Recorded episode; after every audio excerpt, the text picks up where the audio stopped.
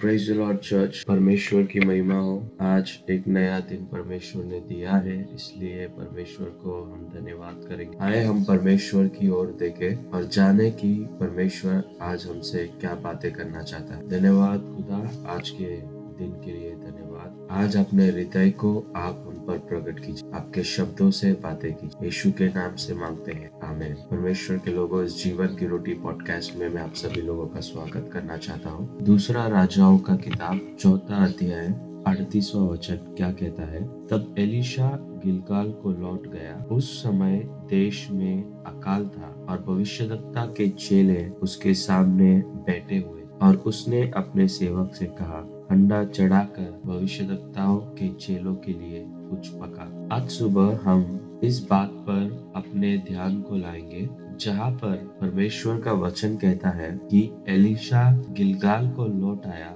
उस समय देश में अकाल, कई अकाल ऐसे होते हैं जिससे हम दूर भागते हैं, लेकिन कुछ अकाल ऐसे होते हैं जिस पर परमेश्वर हमें प्रभुता देता है, अधिकार देता है कि हम उस आकाल में प्रवेश करें और उस आकाल में भी परमेश्वर हमें संभालता है। परमेश्वर के शास्त्र में हम नवमी के बारे में हम सीखते हैं कि जब बेतलहम में एक बड़ा आकाल आया, तब नवमी बेतलहम को छोड़कर मुआब देश में जाकर रहने को लगती है। मुआब देश में उसकी ज़रूरत उस समय के लिए पूरी हो रही थी, लेकिन उसके बाद नवमी को अपने परिवार में बड़े हानि का सामना करना पड़ा। आज दावन हमसे कहना चाहते हैं कि हमें अकाल में भी परमेश्वर पर विश्वास करना है। खुदावन हमें अकाल में भी जीवित रखेगा। खुदावन हमें अकाल में भी देखकर हमारे जरूरतों को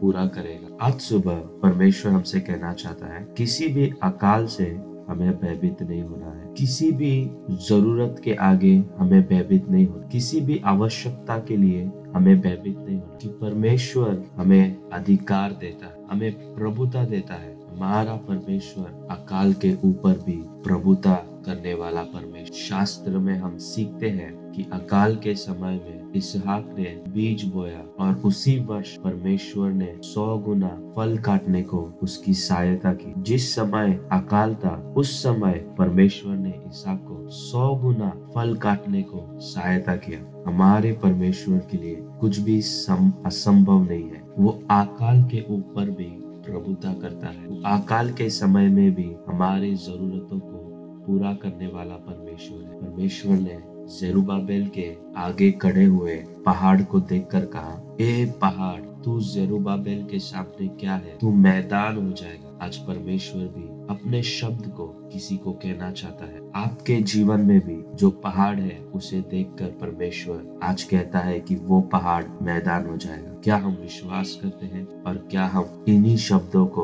अंगीकार करने को तैयार है? जैसे एलिशा अकाल के समय में गिलगाल में लौट आता है। परमेश्वर भी हमें अकाल के ऊपर प्रभुता दे रहा है, अधिकार दे रहा है। हमें भयभीत होने की आवश्यकता नहीं है। ये वर्ष हमारे समृद्धि का वर्ष है। तो आए हम प्रार्थना करें। परमेश्वर, हम धन्यवाद देना चाहते हैं कि हर वो पहाड़ जो आपके लोगों के सामने खड़े हैं, हर वो पहाड़ जो ऊँचा है, हर वो पहाड़ जो असंभव लगती है, वो सारे मैदान हो जाएँगे परमेश्वर, आज के दिन आप सहायता कर रहे हैं कि हर वो गोलिया जो आपके लोगों के सामने ऊँचा होकर खड़ा है, उसके सिर को काटने में आप अपने लोगों की सहायता कर रहे हैं। इसलिए धन्यवाद करना चाहते विजयता आपके लोगों की है, इसलिए हम धन्यवाद करना चाहते आज के दिन के लिए फिर एक बार धन्यवाद। सारी महिमा आपको हो। यीशु के नाम से मांगते हैं। हमें परमेश्वर के लोगों, अगर इस पॉडकास्ट ने आपको आशीषित किया तो ज़रूर इस पॉडकास्ट को